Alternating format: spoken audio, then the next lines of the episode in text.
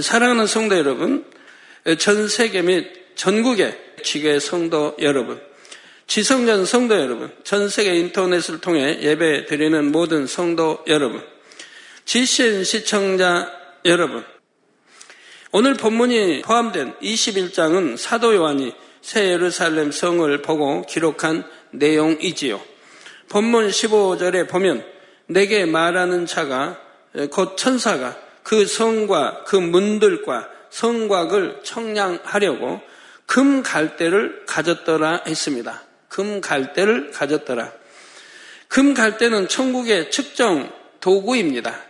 새 예루살렘을 금 갈대로 청량하는 이유를 알려면 이 금 갈대의 영적인 의미를 알아야 하지요.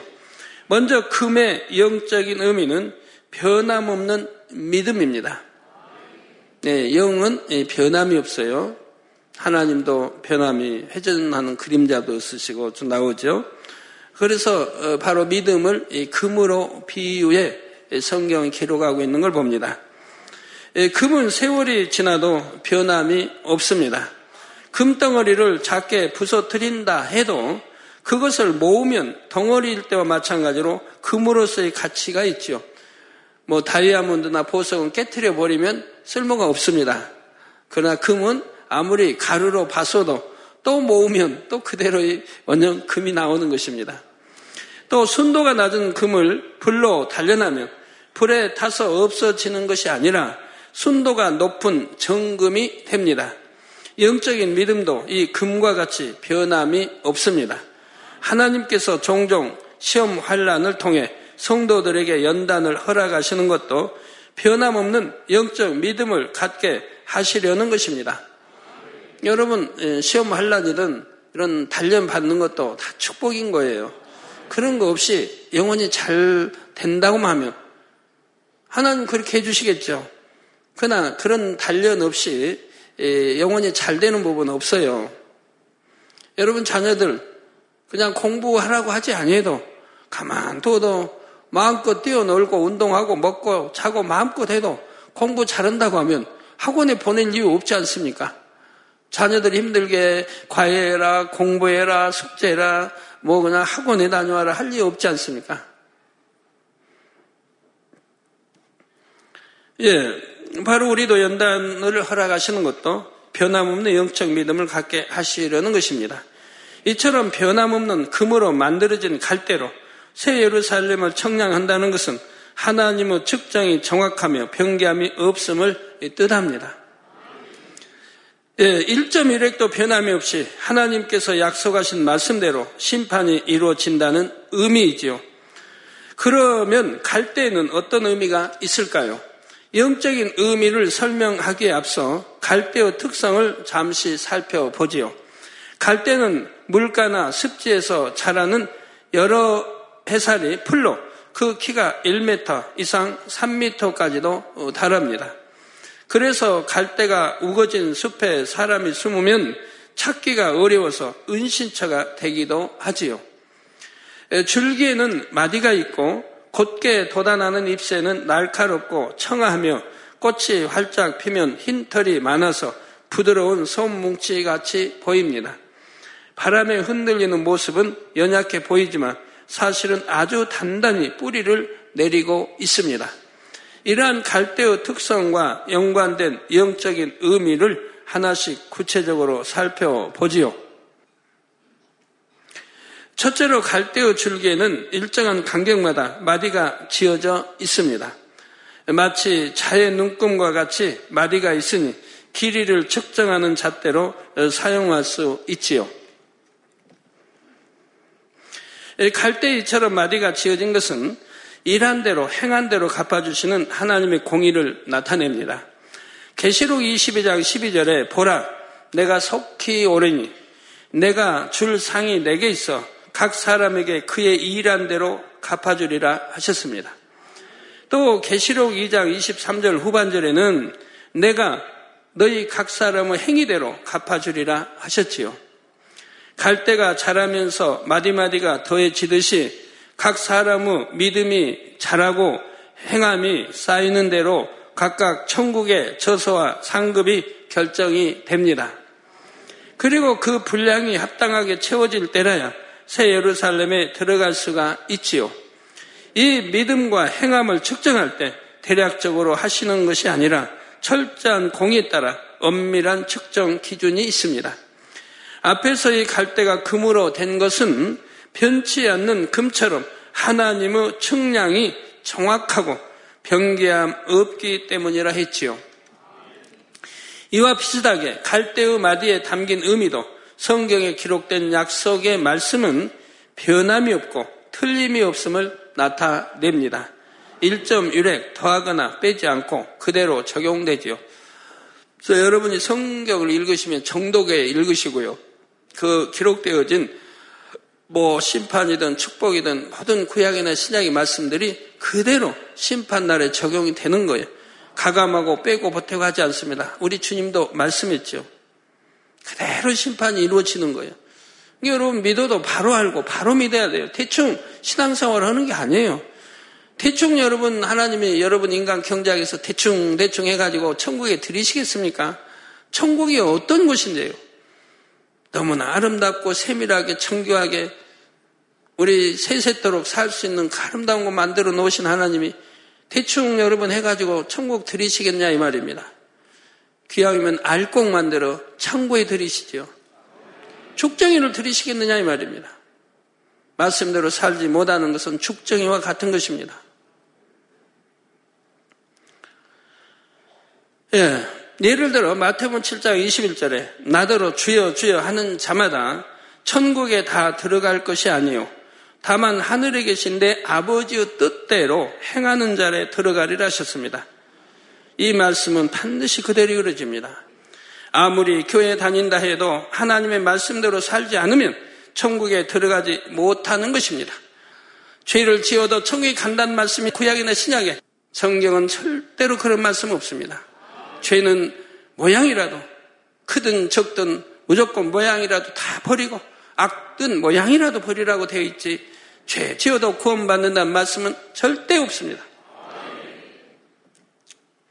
그 하나님 말씀대로 살지 않아도 구원받는다는 말씀은 어디 한 것도 없다 이 말입니다.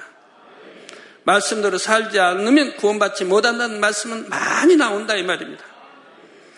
세상과 짝하고 불의와 불법 속에 살면서 주여 주여 부른다 해도 소용이 없지요. 또 마태복음 18장에는 어린 아이가 되지 않으면 천국에 들어갈 수 없다고도 하셨습니다. 자, 이런 말씀, 천국에 어떻게 하면 못 들어가고 어떻게 하면 들어간다는 말씀들이 구약과 신약에 많이 나오지 않습니까? 이런 말씀들은 꼭 여러분들이 명심해야 할 것이라 이 말입니다. 왜? 구원과 관계가 있으니까요. 어린아이가 되지 않으면 천국에 들어갈 수 없다 했습니다. 그럼 우리도 이런 걸 안다면 어린아이가 되도록 신앙생활을 해야 하지 않겠습니까? 어린아이가 되도록. 천국에 들어가려니까. 알아야죠. 영적, 이런 어린아이가 어떻게, 어떤 어린아이, 어린아이를 하나님 말씀하신지 알아서 우리도 그렇게 변화돼야 하지 않겠습니까?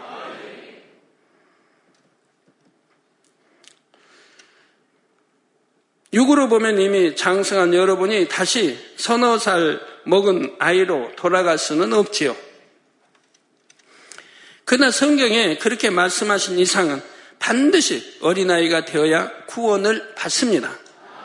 그러기 때문에 여러분이 천국에 가려면 이 말씀의 영적인 의미를 알아서 영적으로 어린아이가 되어야만 하지요. 이처럼 변치 않는 말씀으로 믿음과 행함을 청량하시듯 금갈대로 청량하여 합당한 자가 들어가는 곳이 바로 새 예루살렘 성입니다. 둘째로 갈대는 땅에 단단히 뿌리 내리고 있어 쉽게 뽑히지 않습니다. 갈대는 키가 크고 곧게 자라지만 부드럽고 바람에 쉽게 흔들리기 때문에 연약해 보일 수도 있습니다.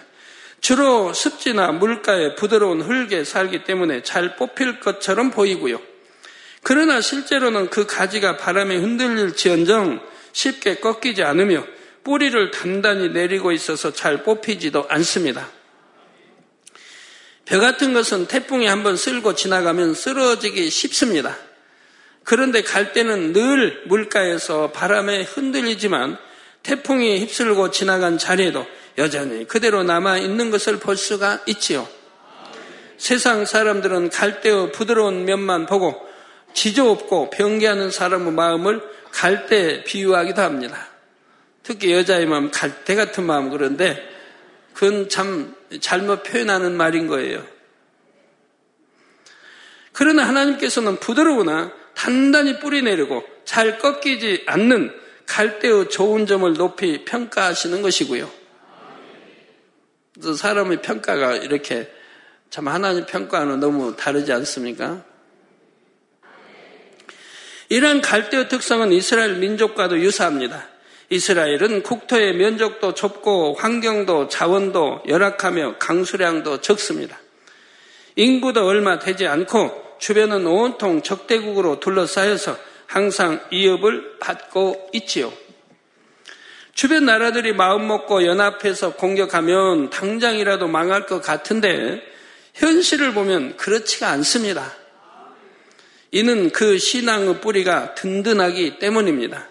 아브라함 이후 이삭과 야곱, 모세, 다윗 등 믿음의 선지인들을 통해 그 뿌리를 하나님께로 깊이 내리고 있지요.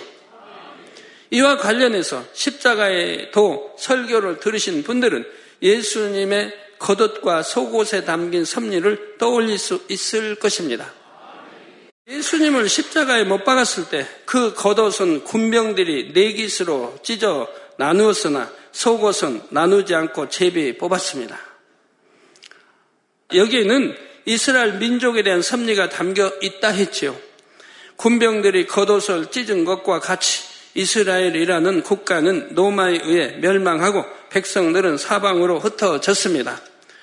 그러나 통으로 짠 예수님의 속옷과 같이 아브라함 이후로 이어져 온 이스라엘 민족의 중심만은 그대로 이어졌지요. 그래서 결국은 때가 되어 이스라엘이라는 나라도 다시 세울 수 있었습니다. 이처럼 하나님을 향한 신앙에 뿌리받고 하나님의 섭리 가운데 선 나라에게 아무리 연약해 보여도 멸망하지 않는 것이지요. 우리 성도님들도 금갈대와 같이 반석이신 예수 그리스도 위에 단단히 뿌리를 내려야 합니다. 주님 위에 뿌리를 단단히 내린 성도들은 시험 환란의 비바람이 몰아쳐도 태풍이 덮쳐와도 쓰러지지 않습니다. 하나님 말씀을 들으면 여러분 예, 그 말씀 믿음의 반석에 서는 여러분들 돼요. 진리한 말씀 들었으면 그것이 내 안에 양식이 돼서 그게 믿음으로 바꿔버리세요. 그러면 두려울 게 뭐가 있겠습니까? 더구나 새 예루살렘에 들어가는 사람들은 어떤 시험 환란에도 굴하지 않고 승리하여 마침내 그곳에 들어가는 것이지요. 셋째로 갈 때는 심히 부드럽습니다. 바람이 부는 대로 부드럽게 흔들리며 그 꽃은 포근한 솜털과 같지요. 이와 같이 새 예루살렘에 들어가는 성도들도 능히 시험하려는 풍파를 이겨낼 힘이 있지만 동시에 부드럽고 온화한 마음도 갖고 있습니다. 우리 예수님을 보면 이런 성품을 잘 알 수 있습니다. 예수님은 큰 권능으로 기사와 표적을 행하시며 죽은 자도 살리셨습니다. 바람과 파도도 예수님의 말씀에 복종했고 원수 마귀도 두려워 떨었지요. 그런 위험과 권세가 있으시면서도 얼마나 온유하고 부드러우셨습니까?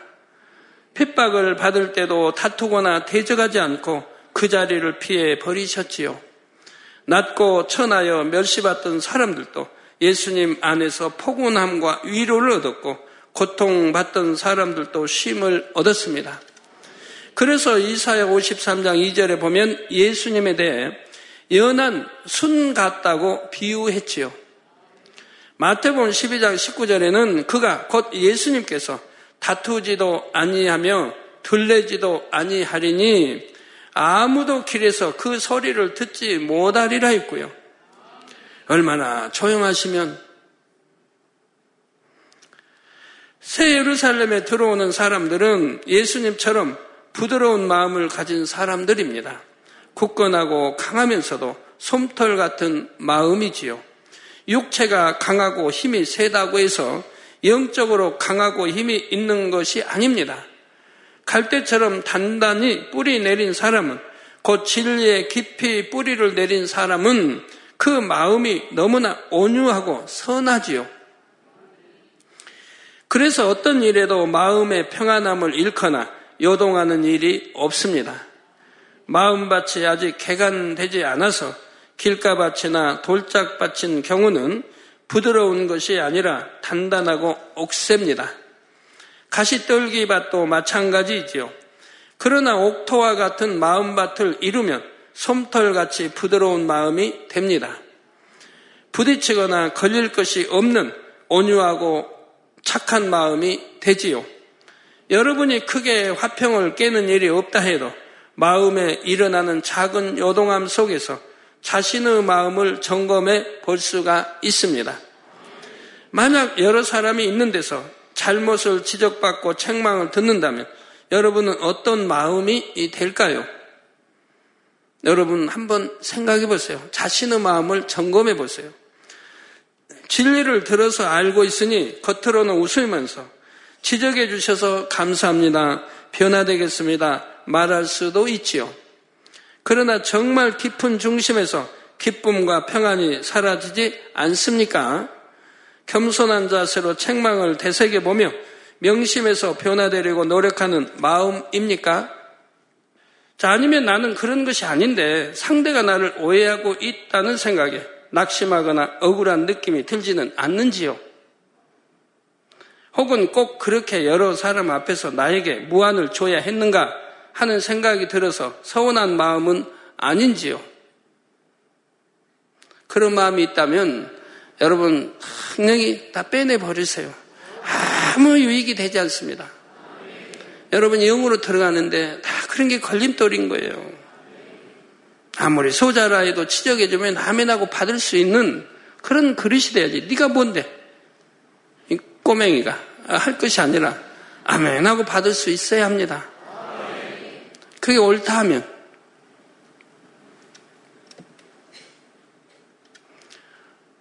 또한 질서상 우분이 했다면 삼가 그래도 심사숙고 대답도 해야 할 것이고요.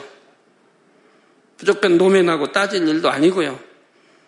그 환경, 사정 형편을 잘 이렇게 다듬어 더듬어 봐서 대답도 해야 할 것입니다. 또 이해하려고 해야 하고요. 상대가 왜 그런 말씀을 하는지. 또 여러분 아랫 사람들이 어떻게 나와서도 상대의 마음을 이해하려고 해야 됩니다. 윗사람 마음만 이해하는 게 아니라 아랫사람 마음도 이해하고 그래서 영으로 들어간 사람들은 다툼이 없고 화평하다는 거예요. 다 이해하려고 하니까. 이해하면 이해 아니 될 일이 하나도 없는 거예요. 이해하려고 하면. 제가 전에도 뭐 음, 말씀드린 적이 있지만 제가 주님 영접하기 전에는 제 마음에 한이 참 많았어요. 맺힌 한이 너무 많았어요. 아파 누워있는 것도 처량한데 돈 못 벌고 병들어 누웠으니까 얼마나 참 사람 대접을 못 받는지 주의주로부터 다. 그런 게 늘 말 한마디에 한이 되는 거예요. 마음에 씹고 싶어지는 거예요. 내가 만약 병만 고칠 수 있다면, 내가 건강해져서 돈만 벌 수 있다면, 복수하리라. 이런 생각이 항상 드는 거예요. 복수하리라. 나을 가망은 전혀 없는데도 그런 생각은 갖는 거예요. 내가 만약 낫기만 한다면, 건강해질 수만 있다면, 내가 돈 많이 벌어서 복수하리라. 그러다 보니 전부 미워지는 거예요. 저에게 행한 거, 말하는 거, 이런 게 전부 마음에 심겨져 백혀서 전혀 미운 거예요. 자, 여러분들 누구를 미워한다고 해봐요. 가족을, 이웃이든 친구든 뭐 원수를 맺었든 이렇게 미워한다고 해봐요. 그것도 1, 2년이 아니고 많은 세월 동안 한이 쌓여왔다고 해봐요. 그런데 저는 주님을 영접하고 이런 굳어진 한, 맺히고 맺힌 한이 순간에 다 풀어버렸어요. 순간에 다 풀어버려. 그러니까 원수도 사랑하라고 하는 게 뭐 어려운 게 하나도 없어요. 아이고 나는 도저히 저 사람 용서 못하겠다가 어디 있습니까? 아, 저 사람 왜 저렇게 미운지 그런 게 어디 있어요? 저는 그렇게 맺힌 한도 순간에 풀어버렸는데 어떻게 아십니까? 이제 주님을 영주와 교회 나오면서 하나님 말씀을 듣고 또 부흥성에 참여해서 말씀을 듣다 보니까 천국과 지옥이 있음을 알았고 심판이 있음을 알았고 예수가 우리 구세주이심을 지금 십자가에 더 나오고 이렇게 정확히는 몰랐어도 하여튼 구세주의다는 걸 알았고 우리 죄를 대속하기 위해 십자가에 나를 피 흘려 주셨다 하는 것은 들어 안다 이 말. 예수를 믿으면 구원받아 천국 간다고 대충 이지만 이렇게는 안다 이 말이에요. 그 하나님의 사랑이시라. 이런 거를 이제 듣고 하니까 망군의 하나님 아들 독사 아들이 예수가 우리 죄를 사해주게 대속해 주시게 십자가의 처형을 받았다. 채찍에 맞으시고 가시관을 쓰시고 온갖 수모 온갖 참 조롱을 다 또 하인배까지 총들에까지 받으시면서 뺨을 맞으시고 그 모욕을 받으시면서도 하나님과 우리 사이에 담임된 이 죄의 화목제, 이 죄를 헐게 하는 화목제물로 돌아가셨다는 것을 알게 됐다 이 말입니다. 자, 이런 것을 듣고 알게 되니까 그 사랑이 얼마나 큰지, 하나님의 사랑, 우리 주님의 사랑이 얼마나 큰지, 도대체 내가 뭔가 벌레맛도 못한 나를 위해 망군의 하나님이 십자가를 지시고 그런 모욕을 인간들에게 받으시고 초롱을 받으시고 뺨으로 받으시고 그래서 저는 마테마가 누가 요한복음을 보면 그냥 눈물 바다, 바다가 되는 거예요. 개척 때까지 그랬어요. 이런 악한 자를 위해 이렇게 십자가에 달려 돌아가시는 거예요. 그걸 느끼고 깨닫고 아는 순간에 저는 갈갈이 찢겨져 버린 거예요. 아무것도 아닌데 내가 뭐 잘났다고 교만해야 되고 자존심 가져야 되고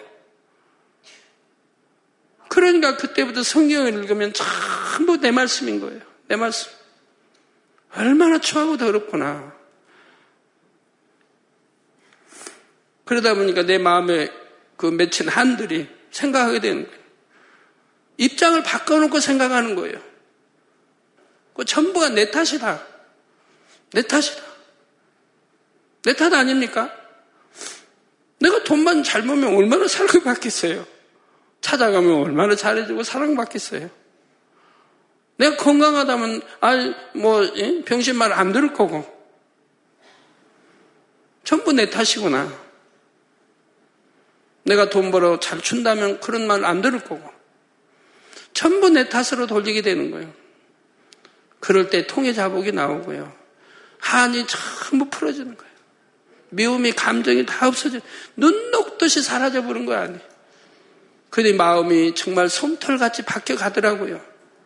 선한 마음으로 솜털같이. 그러니까 그때야 참 평안이 오더라고요. 참 기쁨과 참 평안이 임하더라고요. 내가 다 풀고 악을 그냥 막 순간순간 버려나가는 거예요. 그러다 보니까 성경 말씀이 그렇게 귀하고 감사한 거예요. 읽어가면 읽어가는 대로 전부 내 말씀인 거예요. 그러니까 그대로 버려나가는 거예요. 뭐 힘들 거 하나도 없어요. 아, 이렇게 난 악한 자구나. 아, 이것이 내 말씀이구나. 내게 한 말씀이구나. 이거 버려야 되겠구나. 바로바로 바로 성경 읽으면서 바로바로 바로 버려나가는 거예요. 그래서 그런 걸 다 버리니까요. 다 버리니까 마음속에 샘물같이 기쁨이 솟아나오고 평안이 솟아나오고 행복하고 감사한지 천국이 그냥 소망으로 가득 차고 영원 사랑함으로 가득 차고 하나님 첫째로 사랑함으로 가득 차고 그렇게 바뀌더라고요. 그러면서 모든 문제가 하나하나 해결되더라고요. 자, 평안이 이루어지는 만큼 마음이 부드럽지 못하며 겸손하지 못하여 자아가 살아있는 마음, 단단한 마음인 것입니다. 자아가 전혀 없으므로 부드럽고 솜털같이 오나 할 때라야 비로소 새 예루살렘에 들어갈 수가 있지요. 넷째로 위로 곧게 피어나는 갈대의 잎새는 환상적이고 청아한 자태를 갖고 있습니다. 참으로 운치 있고 멋이 있지요. 이런 갈대의 청아하고 멋진 모습은 믿음의 반석에 선 성도들이 가는 곳마다 그리스도의 향기를 바라며 멋진 삶을 사는 것을 나타냅니다. 갈대의 멋진 모습 속에는 가냘품과 예리함이 어우러져 있습니다. 곧 부드러움과 함께 칼날 같은 날카로움과 강함도 겸하고 있지요. 새 예루살렘을 사모하는 성도들의 믿음은 피어오르는 갈대의 잎새처럼 천성문을 향해서만 곧게 올라가야 합니다.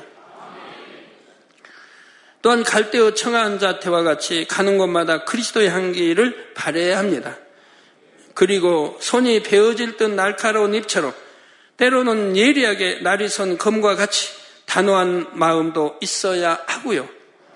예리하고 칼날 같은 마음이라 해서 남을 베어서 아프게 하거나 상처를 입힌다는 말이 아닙니다. 하나님의 법을 지키기 위해서 단호한 마음, 우유부단하게 주저하거나 타협하지 않는 굳건한 마음을 의미하지요. 풀무불에 던져진다 해도 우상 앞에 절하지 않았던 다니엘의 세 친구처럼 죄와 타협하지 않고 의롭게 나아가는 것입니다. 이렇게 작은 불의와도 타협하지 않는 모습은 세상 사람들이 볼 때는 어리석게 보일 수도 있고 성공하기 어렵게 보일 수도 있습니다. 한 예를 들어 금융업계에서 영업을 하는 분들은 접대를 할 일이 많습니다. 그러나 우리 성도님들은 술도 마시지 않고 담배를 피우지도 않지요. 또 주말에는 부지런히 사람들과 어울려서 인맥을 쌓아도 부족할 것 같은데 주일이 되면 교회에서 시간을 보내고요.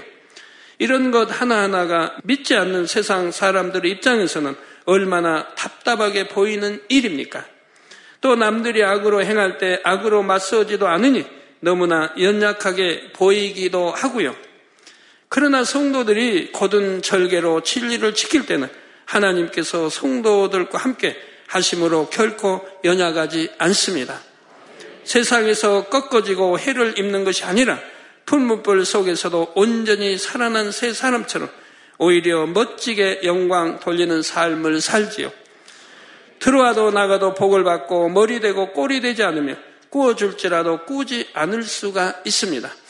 그런데 종종 보면 믿는다 하면서도 원수마귀 사단의 송사를 받고 어려운 삶을 사는 사람들이 많지요. 이런 경우 자신이 진리를 어기며 불의와 타협하는 것은 아닌가 돌아보아야 합니다. 혹은 나름대로는 진리 안에서 행한다 했지만 실상은 자기의 의와 들 속에 행하여 참된 하나님의 뜻을 나타내지 못했기 때문에 연단이 따르는 경우도 있고요. 성령의 역사 속에서 진리를 굳게 지키며 바른 신앙생활을 할 때는 결코 연약하지 않으며 범사에 영광 돌리는 신앙생활을 할 수가 있습니다. 지금까지 살펴본 갈대의 특성들 때문에 하나님께서 새 예루살렘을 청량하시되 금갈대로 청량하신다는 것입니다. 이어지는 16절, 17절에 그 성은 네모가 반듯하여 장광이 같은지라 그 갈대로 그 성을 청량하니 1만 2천 스다디온이요 장과 광과 고가 같더라.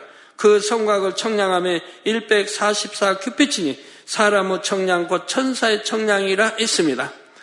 새 예루살렘의 전체적인 형태는 가로, 세로, 높이가 똑같은 정육면체입니다. 성이 네모 반듯하다는 것은 천국의 질서와 정확성을 나타냅니다.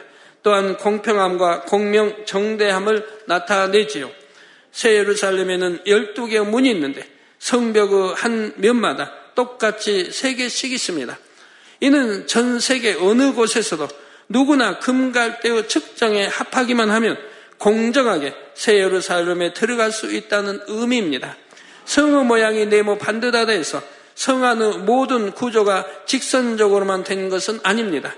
여러 가지 형태의 곡선도 있으며 아름답고 아기자기하게 꾸며져 있지요. 사람의 마음이 다양하고 취향도 각, 다 각각이기에 집안을 꾸민다 해도 각자 마음에 맞는 모양이 다릅니다. 어떤 사람들은 걷고 반듯 반듯한 것을 좋아하고 어떤 사람은 부드러운 곡선이나 둥근 것을 좋아하지요. 그래서 하나님께서도 성 안에 있는 집들을 그곳에 들어가게 되는 성도들 취향대로 다양하게 꾸며 주시는 것입니다. 우리 주님은 여러분의 마음을 다 아시기 때문에 여러분이 꼭 좋아할 마음에 딱 들 그렇게 다 설계해서 지어 놓으셨다 이 말입니다. 이게 구조가 다 다르지요. 다양하지요. 그러나 그래야 여러분이 들어가서 척 볼 때 여러분 마음에 쏙 들지 않겠습니까? 세세토록 살아야 되는데 여러분 처음 볼 때 마음에 쏙 들어야 한다 이 말이에요. 아, 정말 내가 원하는 내가 원하는 이런 집이구나 라고 마음에 쏙왜 세세토록 살 집안입니까? 그러면 여러분 들어가서 살다가 아우 뭐 참 10년이고 100년이고 살다가 실증 나면 어떡하지? 영의 사람은 편함이 없기 때문에 처음에 마음에 들면 영원토록 드는 것이라 이 말이에요. 변기함이 없다 이 말이에요. 여러분이 영어로 들어오셔야 이런 게 이해가 돼요. 그런가 안 그런가? 그래서 성벽은 가로 세로 높이가 모두 1만 2천 스타디온이라 했죠. 1 스타디온은 대략 1,500마일이고 2,400km에 해당됩니다. 여기서 특이한 것은 성의 가로, 세로가 같을 뿐 아니라 높이까지도 같다는 것입니다. 비유를 들어 서울만한 크기의 네모 반듯한 도시를 만들었는데 가로, 세로와 같은 높이의 벽을 쌓는다면 그 높이가 어마어마하지 않겠습니까? 그처럼 높은 벽으로 둘러싸여 있다면 성 안에 사는 사람이 답답할 수도 있지요. 그러나 천국에서는 아무리 성벽이 높아도 답답하지 않습니다. 그 벽이 유리처럼 다 비춰지기 때문입니다. 안에서는 밖이 투명하게 다 보이지요. 밖에서는 안이 보이지를 않지요. 새 예루살렘의 넓이를 평면적으로만 계산하면 남한 면적의 약 58배 정도가 됩니다.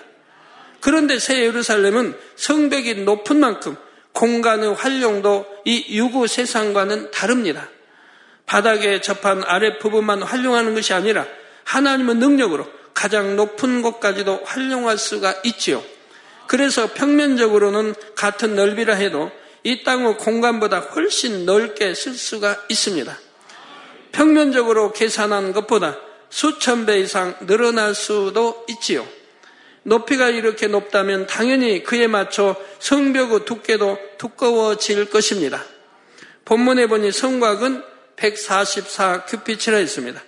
1규피츠는 약 45cm이므로 144 규피츠라면 성벽의 두께만 해도 약 65m가 된다는 말입니다.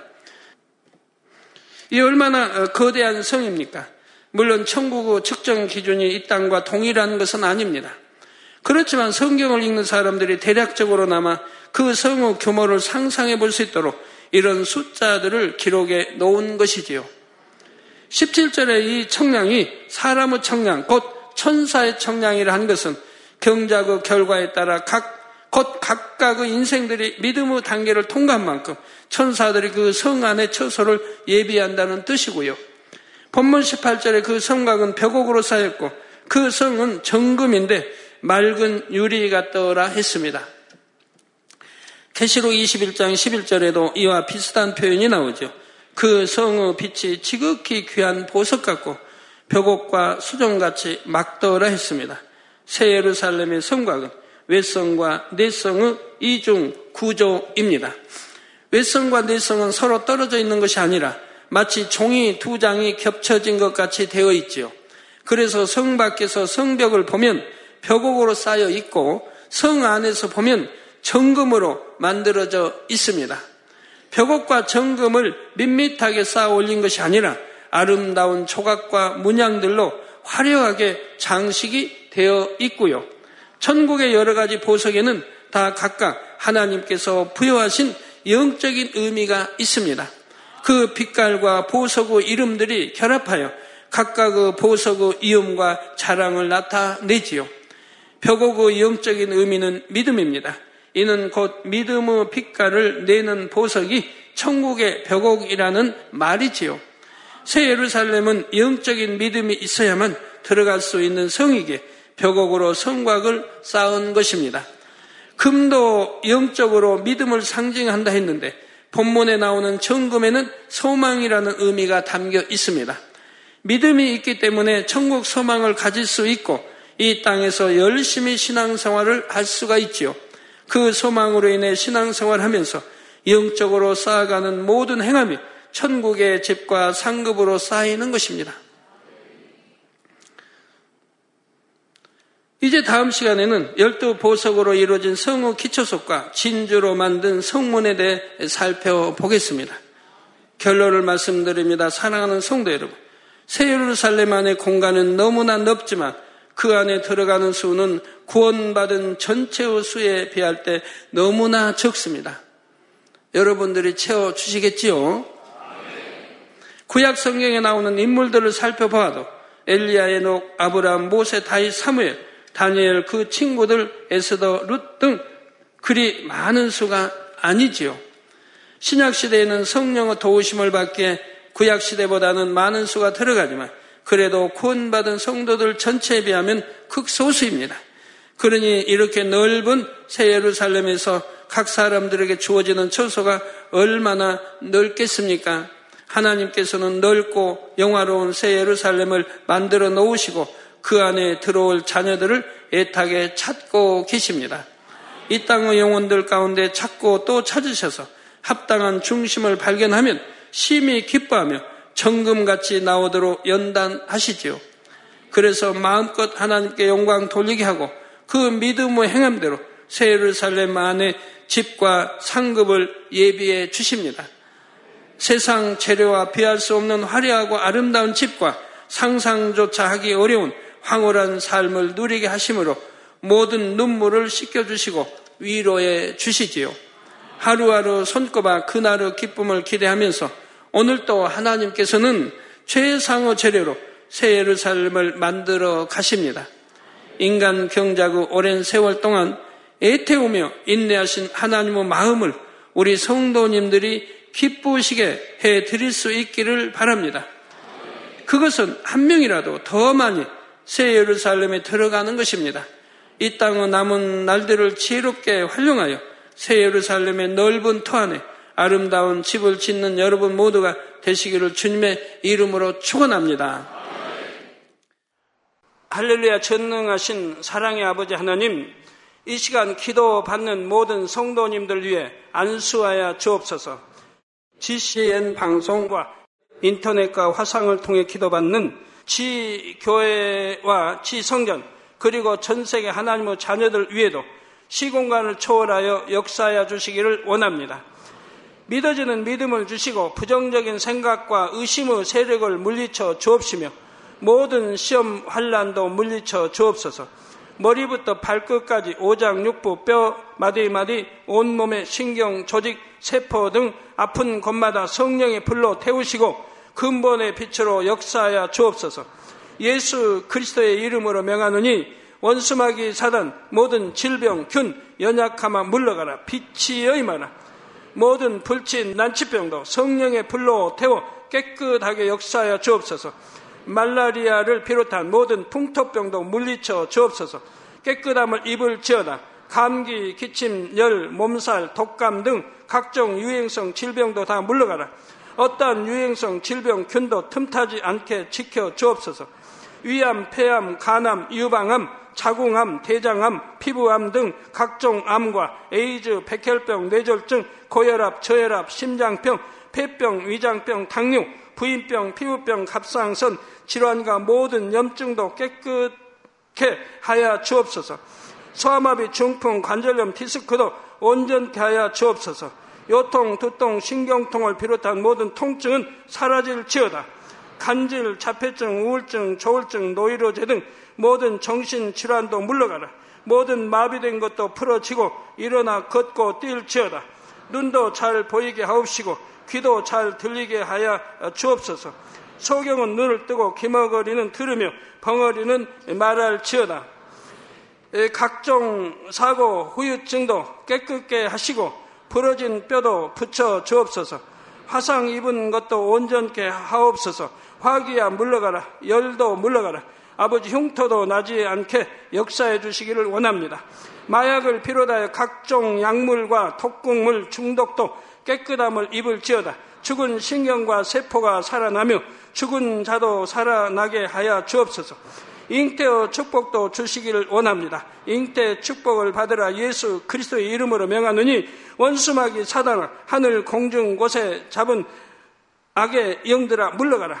그의 사자들도 물러갈 지니라. 이 땅의 악한 영, 더러운 영, 거짓되고 간사한 영, 이간질하고 미혹하는 모든 어둠들은 물러가라. 모든 흉악의 결박을 풀고 어둠아 물러가라. 빛이여 임하라. 아버지 하나님 부르짖어 기도할 수 있는 능력을 주시고 죄를 버리고 성결될 수 있는 능력을 주옵소서. 영혼이 잘됨 같이 범사에 잘되게 하시고 가정의 복음화도 이루어 주시길 원합니다. 한 주간도 모든 사고와 재앙으로부터 지켜주시고 불통이 없는 형통한 삶을 살 수 있도록 축복해 주옵소서. 성령의 불담으로 천군 천사와 주님의 불꽃 같은 눈동자로 모든 하나님의 자녀들과 가정, 일터, 사업들을 지켜주시기를 원합니다. 학생들에게 지와 명철을 더하시고 공부도 할 수 있는 뜨거운 마음과 열정도 더하여 주옵소서. 마음과 생각을 세상에 빼앗기지 않도록 지키시고 하나님을 뜨겁게 사랑하는 학생들로 축복하여 주옵소서. 하나님의 자녀들이 먹으나 마시나 입으나 무엇을 하든지 하나님 앞에 영광 돌리는 삶이 되게 축복하여 주시기를 원합니다. 나는 하나님을 만났노라 체험했노라 응답 받았노라 축복 받았노라 간증하는 입술이 되게 역사하여 주옵소서. 아버지 하나님 감사합니다. 홀로 영광 받으옵소서. 우리 주 예수 그리스도의 이름으로 기도하옵나이다. 아멘.